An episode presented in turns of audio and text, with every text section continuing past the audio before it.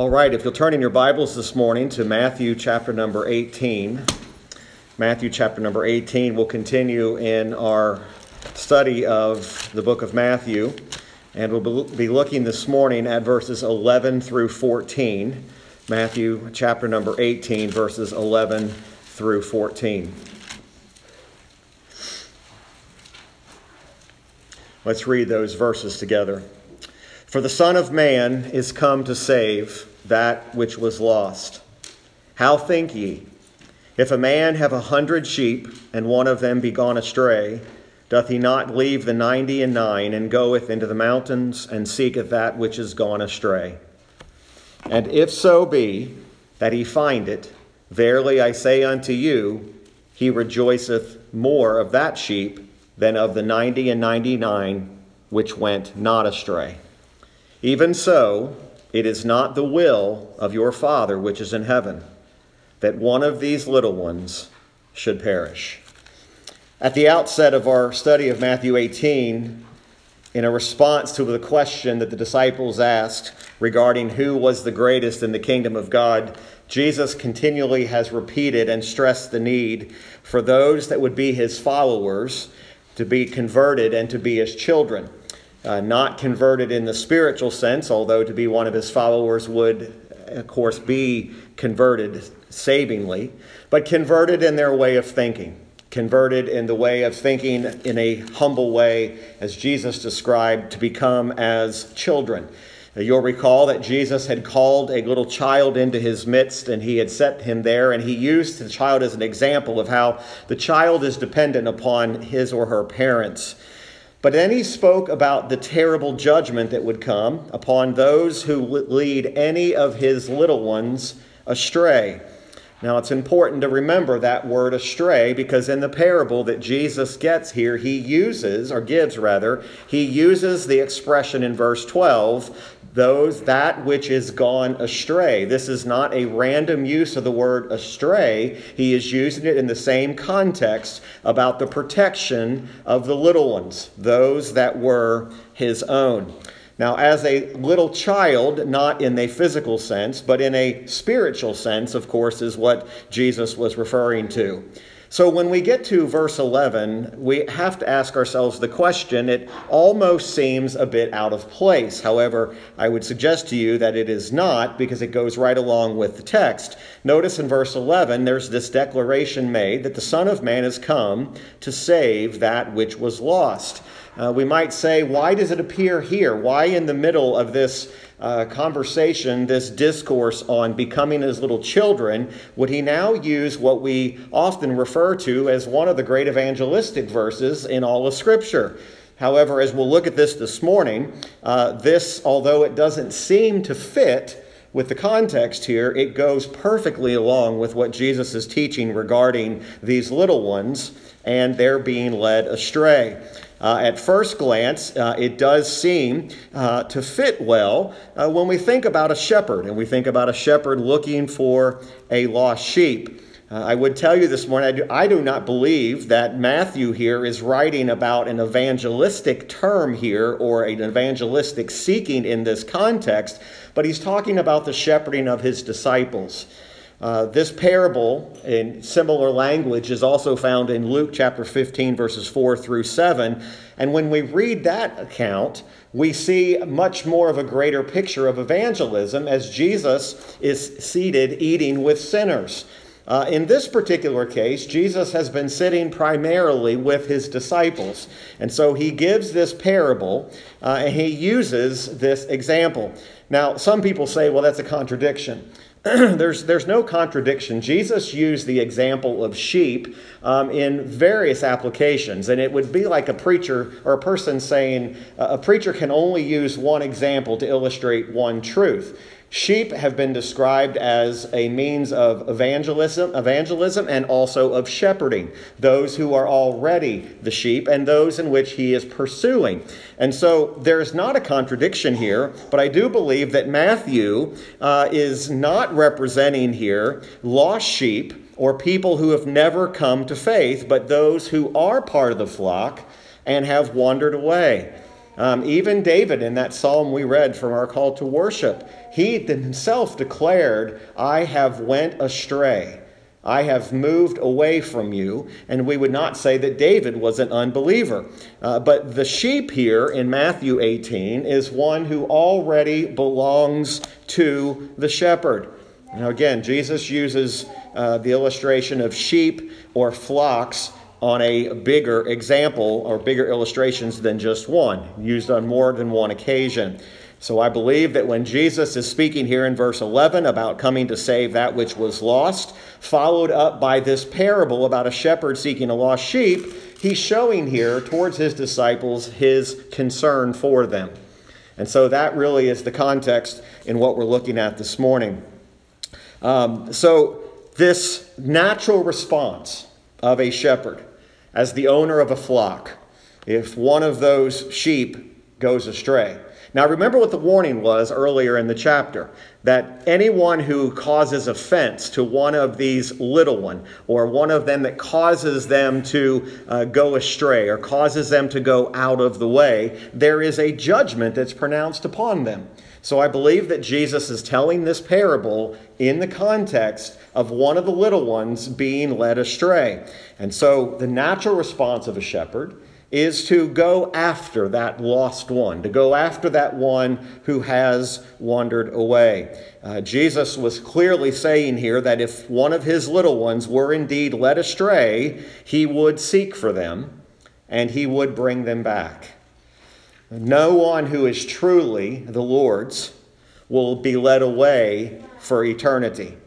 He will keep his sheep safe. He will not let us wander away from his fold without coming to retrieve that which belongs to him. Again, Jesus said earlier, back in verse 7 Woe unto the world because of offenses, for it must needs be that the offenses come, but woe to that man by whom, offend, whom the offense cometh.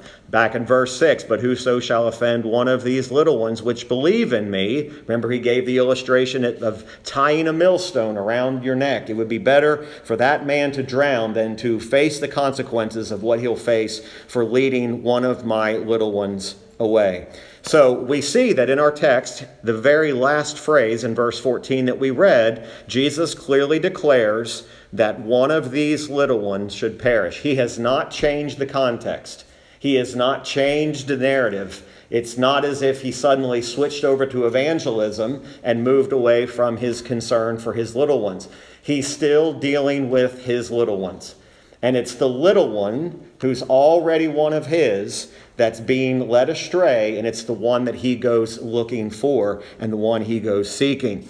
And Jesus so clearly declares, even so, it is not the will of your Father which is in heaven that one of these little ones should perish. So again, we do see that expression in verse 11 that the Son of Man is come to seek and to save that which was lost. Now, we do understand the doctrines of the Word of God. We understand the doctrine of election. We understand that uh, we were sought uh, spiritually, eternally, by the Lord Jesus Christ. There's no question about that. But contextually, that's not what the primary emphasis here. But he is giving another strong reason why the little ones should not be despised, not only by the world, but by others, by us as believers. We should not despise new believers. We shouldn't despise other believers. Uh, because Christ, who is met here by the Son of Man, came into the world to save those little ones. He came to save them. And if he had that concern for them, then why should we not have the same concern for them? Why should we despise them? He came into the world to save these people who were lost in the sin of Adam, just like you and I were. And yet, it was by their own sin, by their own transgression, that they fell into this great uh, temptation to, to be away and to move away from the Lord. So, if God the Father had such a high regard for these little ones that before the foundation of the world, they were chosen in Him to send His Son to procure and secure their eternal salvation, how much more should we be concerned and care for these little ones? Christ loved those little ones. Christ came into the world, and think about what he endured. He endured the sorrows of the cross, he endured the sufferings and the scourgings. He endured the punishment that was deserved for you and I, suffering death itself. They were lost. They needed his righteousness. And yet he saved them with an everlasting salvation, with a salvation that can never be taken away. So the utmost diligence and care should be taken to not despise any of God's children. We shouldn't grieve them. We shouldn't despise them. We shouldn't injure them in any way. Now, this is important because these verses lead into, again, the context stays the same when we introduce next week about dealing with offenses towards one another. And we know that these thoughts are connected because in verse 15 he uses the word moreover. That's a carry on concept. He's not, again, he's not changing the subject. He's been dealing with humility, with the answer to the question in the beginning of the chapter who will be the greatest in the kingdom of heaven? Nothing has changed. These verses are all related. So, this is going to lead us very naturally into our text next week when we deal with offenses towards brethren. So, we see Jesus in verse 12 ask them a very pointed question How think ye? This just simply means, what do you think? What's your opinion of this matter? What's your sense of it? How does this appear to you? We might phrase it. What do you think about the whole of what you've heard? Then Christ, again, is going to appeal to his disciples. Remember, he's appealing to his disciples. He wants them to judge the matter for themselves. What do you think? And he illustrates it by giving them a familiar parable, a familiar story. They would have fully understood what a shepherd was. They would fully understand what sheep were. And they would fully understand what it means that if one got out, what would that man do to go and find that sheep? He wouldn't just simply say, well, let him be. He goes and seeks it. So he's not using something that was not culturally relevant. It was completely within the norm that they would understand what he was talking about. So he gives a very common illustration. If a man have a hundred sheep, and one of them be gone astray. Now, who, the shepherd, the shepherd is the one that would go and look for them. Remember in John chapter number 10, we have the parable of the sheep, and we have that beautiful uh, narrative of Jesus being declared as the shepherd of the sheep, and it's in comparison to the hireling. The hireling who will not give his life for the sheep, the hireling who just simply is hired to earn a wage. It's not the hireling that will go looking for that sheep, it's the shepherd, it's the owner of the sheep who will go. Those who are truly under the care of the shepherd can be assured that Jesus will come looking for those who go astray. The shepherd owns the sheep. We should be concerned. We should be very concerned when anyone is led astray. Any that are of the little ones, those that belong to the Lord, any that are led astray, we should be very concerned about that, and it should not be something we take lightly.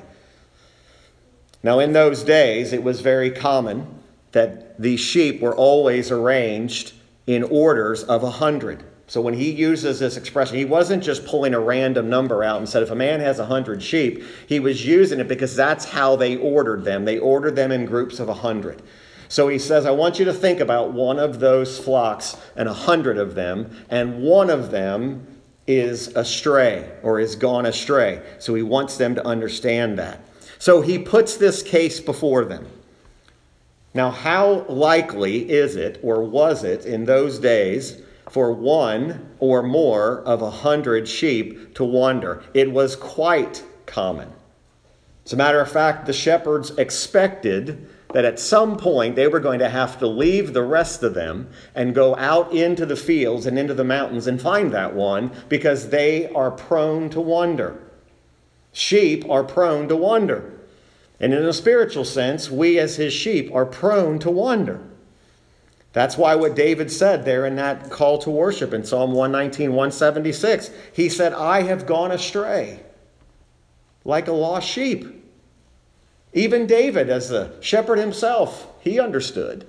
He understood what it meant to a sheep to go astray. Seek thy servant. David's request was, Lord, seek after me, who've gone astray.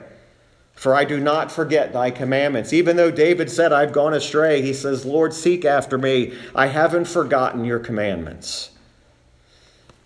Now, notice Jesus goes on in the illustration and he says, Doth he not leave the 90 and 9?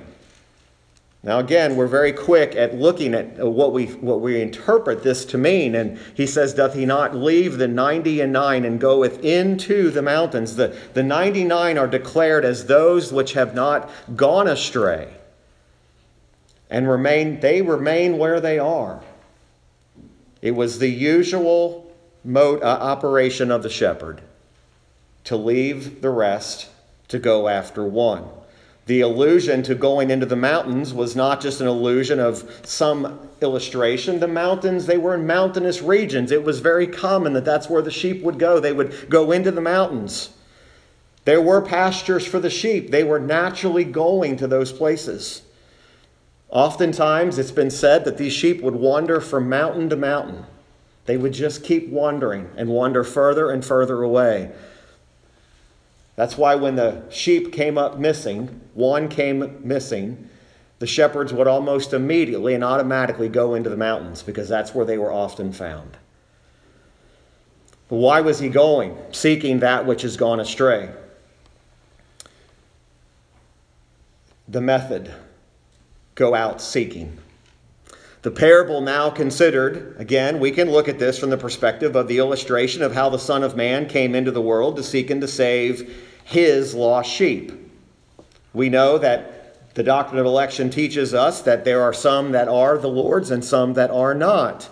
However, even the house of Israel was referred to as the lost sheep of the house of Israel, and that there were certain ones of the house of Israel who would be redeemed, but there were others who would not be. As a matter of fact, those lost sheep that were redeemed by the Lord Jesus Christ were despised by the Jews. They were despised by the Pharisees, they were despised by the scribes as being uh, ones that were no longer part of the house of Israel, but now belonged to Jesus.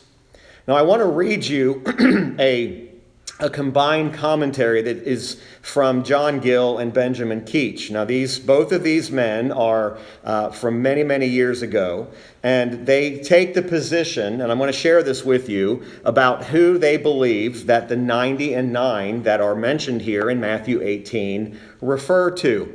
Now, this has been the typical okay reformed baptist position on who the 99 are in verse number 12 so I'm going to read their account and we'll leave it at that.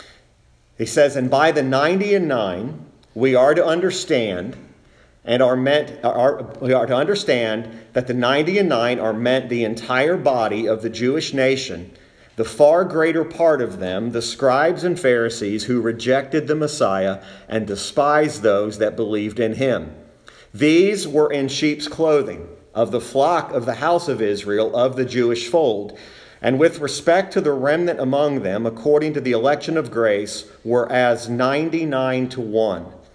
These were left by Christ and taken no notice of by him in comparison of the little ones, the lost sheep of the house of Israel, he came to save. These 90 and 9 he left on the mountains, feeding on their own works and self righteousness in order to obtain the salvation of his chosen ones, designed by the one sheep that was gone astray, who strayed from God, from his law, the rule of their walk, out of his way, into the ways of sin, which are of their own choosing and approving.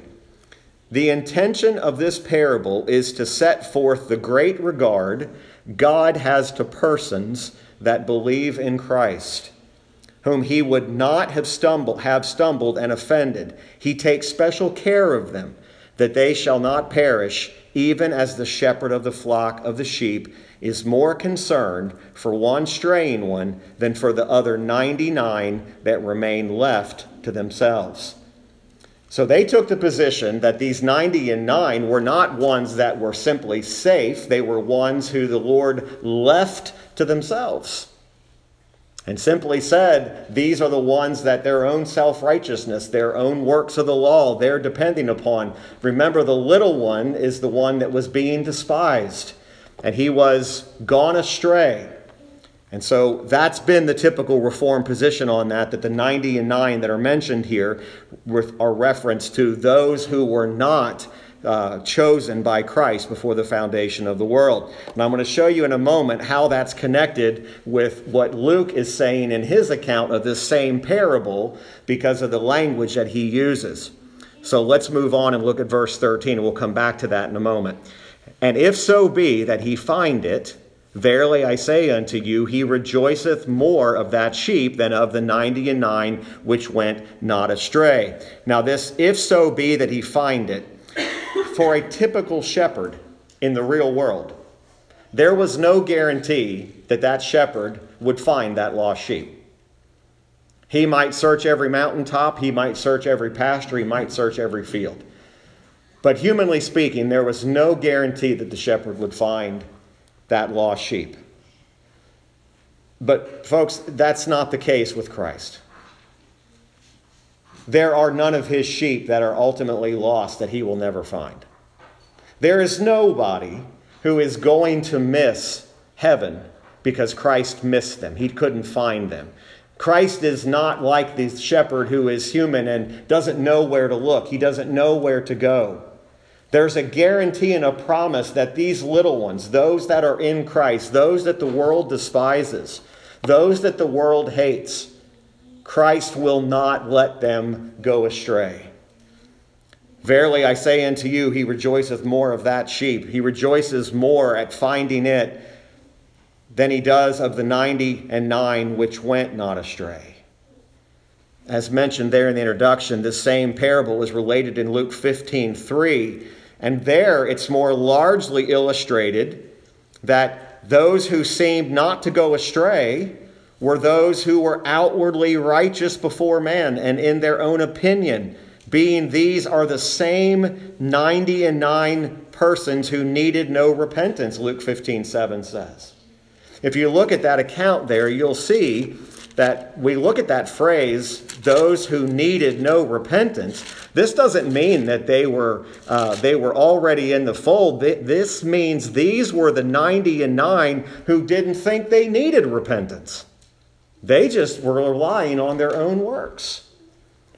That parable in Luke 15, verse 1, Notice it says, Then drew near unto him all the publicans and sinners for to hear him, and the Pharisees and scribes murmured, saying, This man receiveth sinners and eateth with them. The audience is a bit different. He's talking more now to the Pharisees and the scribes that are murmuring at the reality that Jesus is sitting with sinners. The Pharisees and scribes thought that was one of the grossest things you could do was sit with a sinner because they didn't think they were sinners. And yet, when Jesus gives this parable, he spake this parable unto them, saying, What man of you having a hundred sheep, if he lose one of them, doth not leave the ninety and nine in the wilderness and go after that which is lost until he find it? Now, there he's using an example of sheep in the physical realm, right? It's the physical realm, but he's using the same example, but he's using the same examples to Pharisees. Pharisees who are not one of God's sheep. Pharisees who are not one of his. And when he hath found it, he layeth it on his shoulders, rejoicing. And when he cometh home, he calleth together his friends and neighbors, saying unto them, Rejoice with me, for I have found my sheep, which was lost. I say unto you that likewise joy shall be in heaven over one sinner that repenteth, more than over ninety and nine just persons which need no repentance. In this example, those clearly, he is pointing to the reality that that one sinner that repents is much greater than the 90 and 9 just persons who are just in their own ways and in their own works. That's the same concept and the same illustration he's using in Matthew.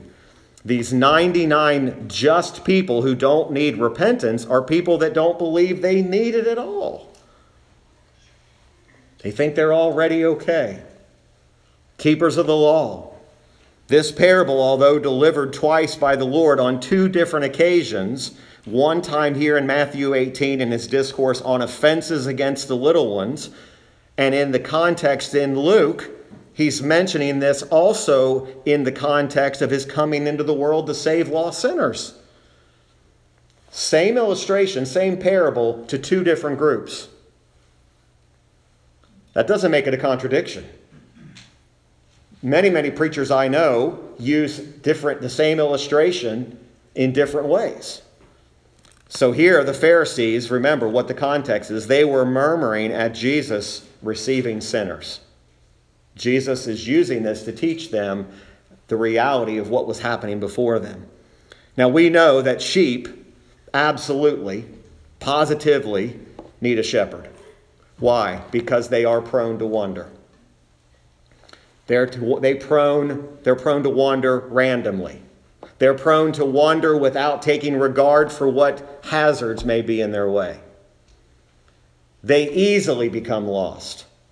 And when they do, a sheep separated from the fold, from the flock, becomes a very easy target, doesn't it? Don't they? They become very easy. There's no protection. There's nothing going to keep them from the danger. There's nothing going to keep them from falling off of a cliff, falling into a stream, falling into a ravine, whatever it might be. This is the very idea Jesus is teaching here that that little one that goes astray, I'm going to go after them. Verse 14, even so, it is not the will of your Father which is in heaven. And notice again that one of these little ones should perish. Very clearly, he's identifying those that are his. This is the application of the parable of the lost sheep to the present purpose. First of all, we see that Christ observes and he teaches that in order to keep any from despising and offending his disciples, that they are continually under his protection. He himself, Jesus Christ, is the shepherd. It is not the will of the Father that one of these little ones should perish. Now, again, he's not talking about that they won't die physically, but eternally, spiritually, they will not die.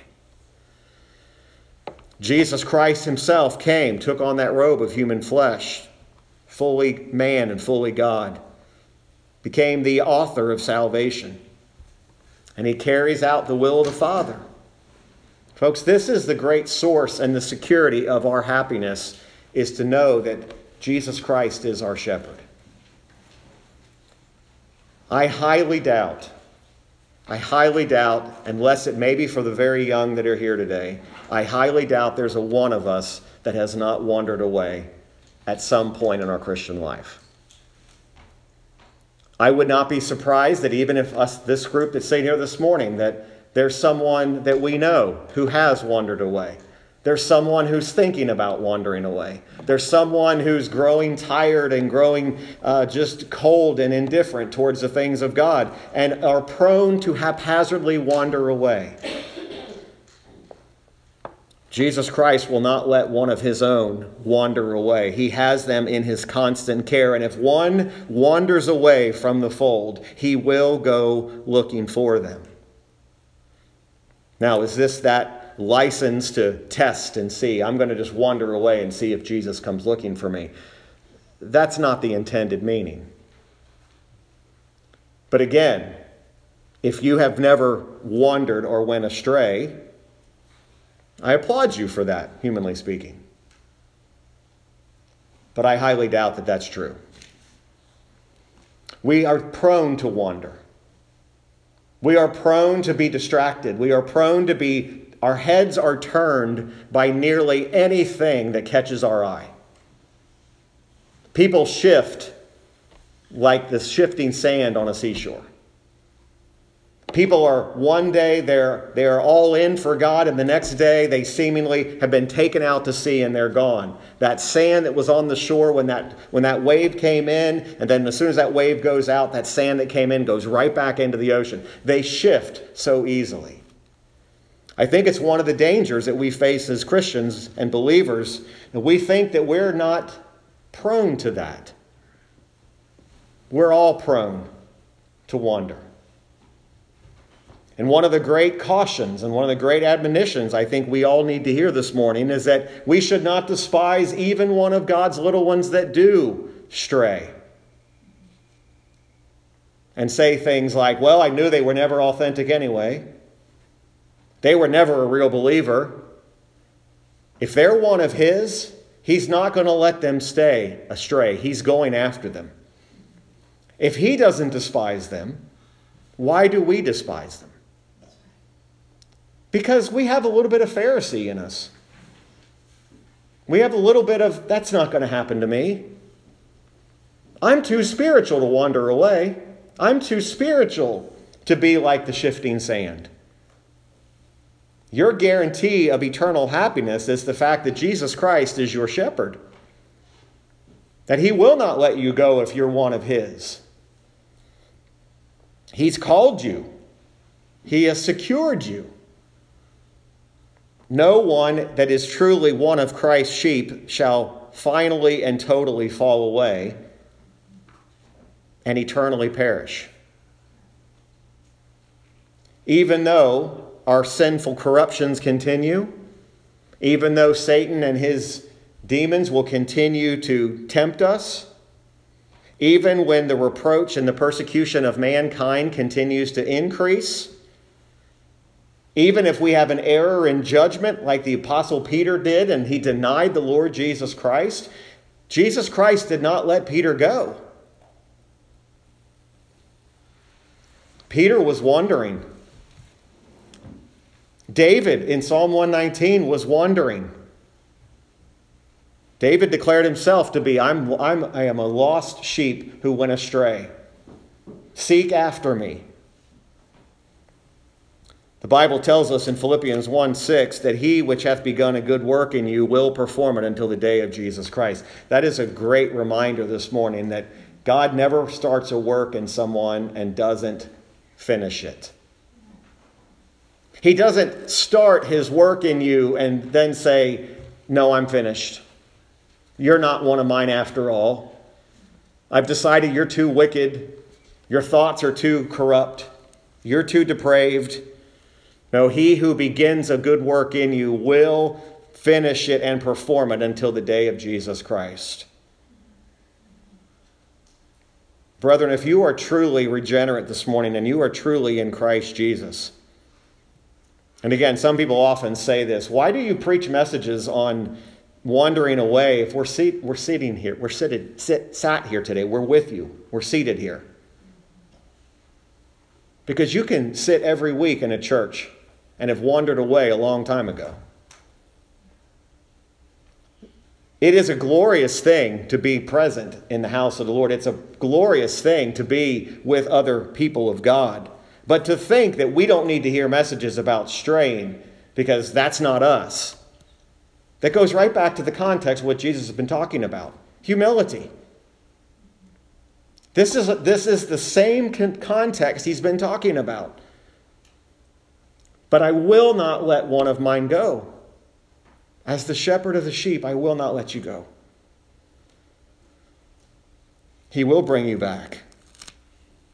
Jesus identified himself not only as the Son of Man, but in John chapter 10, verses 11 and 14, he identified himself not only as the shepherd, but as the good shepherd. You realize that in those days, every shepherd was not a good shepherd. That's why Jesus, when he gave the illustration of the true shepherd and the hirelings, that also was not far fetched. There were owners who would simply even hire out their shepherds. And when danger would come, that hireling would flee. But Jesus says in John 10, verse 11, I am the good shepherd. The good shepherd giveth his life for the sheep. Verse 14 I am the good shepherd and know my sheep and am known of mine. Not only does he know the sheep, but the sheep know him. People often make such a grand mistake with the doctrine of election when they say, How do I know I'm one of, the elect? Because you know him. It's as simple as that. That was one of the great questions that Spurgeon was asked a number of times. How do I know I'm elect? And he would simply ask them, Do you know him? See, the sheep are not just owned and they don't know it. His sheep, John 10 says, they know his voice, they obey his voice. Election is not this convoluted mess that people want you to think it is. It's very clear what that means. It's very clear that the sheep know him. So that even when the shepherd comes looking for that sheep that went astray, he knows his shepherd's voice. He doesn't wonder who's calling him. He doesn't wonder who's bringing him back into the fold. He doesn't wonder who it is that picked him up and put him on his shoulders to carry him back. He knows him. You see, we are the sheep of his pasture. One of the Psalms so beautifully illustrates it. We are his sheep, and we were bought at a very precious price the price of his blood. Jesus Christ will not let one of his little ones stray and stay away. He will bring them back into the fold. He will bring them back unto himself. And we have a great assurance of that this morning that He is, in fact, our great and good shepherd. Next week, I'd like for you, if you are able this week, to kind of prepare for our study. I hope you're doing this every week. But in Matthew 18, if you'll start looking and reading uh, verses 15 down through 20, we're going to deal next week with how to deal with offenses towards one another the proper way to handle when we're offended. We're not only going to deal with the person who is the offender, but the one who has been offended, because there is two sides to this. This is the mat, this is the mode in which churches are to function. And sadly, this is not the way most things happen. Jesus was very clear as to how offenses between brothers should happen, and so we're going to study that next week. So, again, if you'll prepare yourself for that, uh, we'll look forward for that message uh, next week. All right? Well, let's finish uh, by singing, I think, an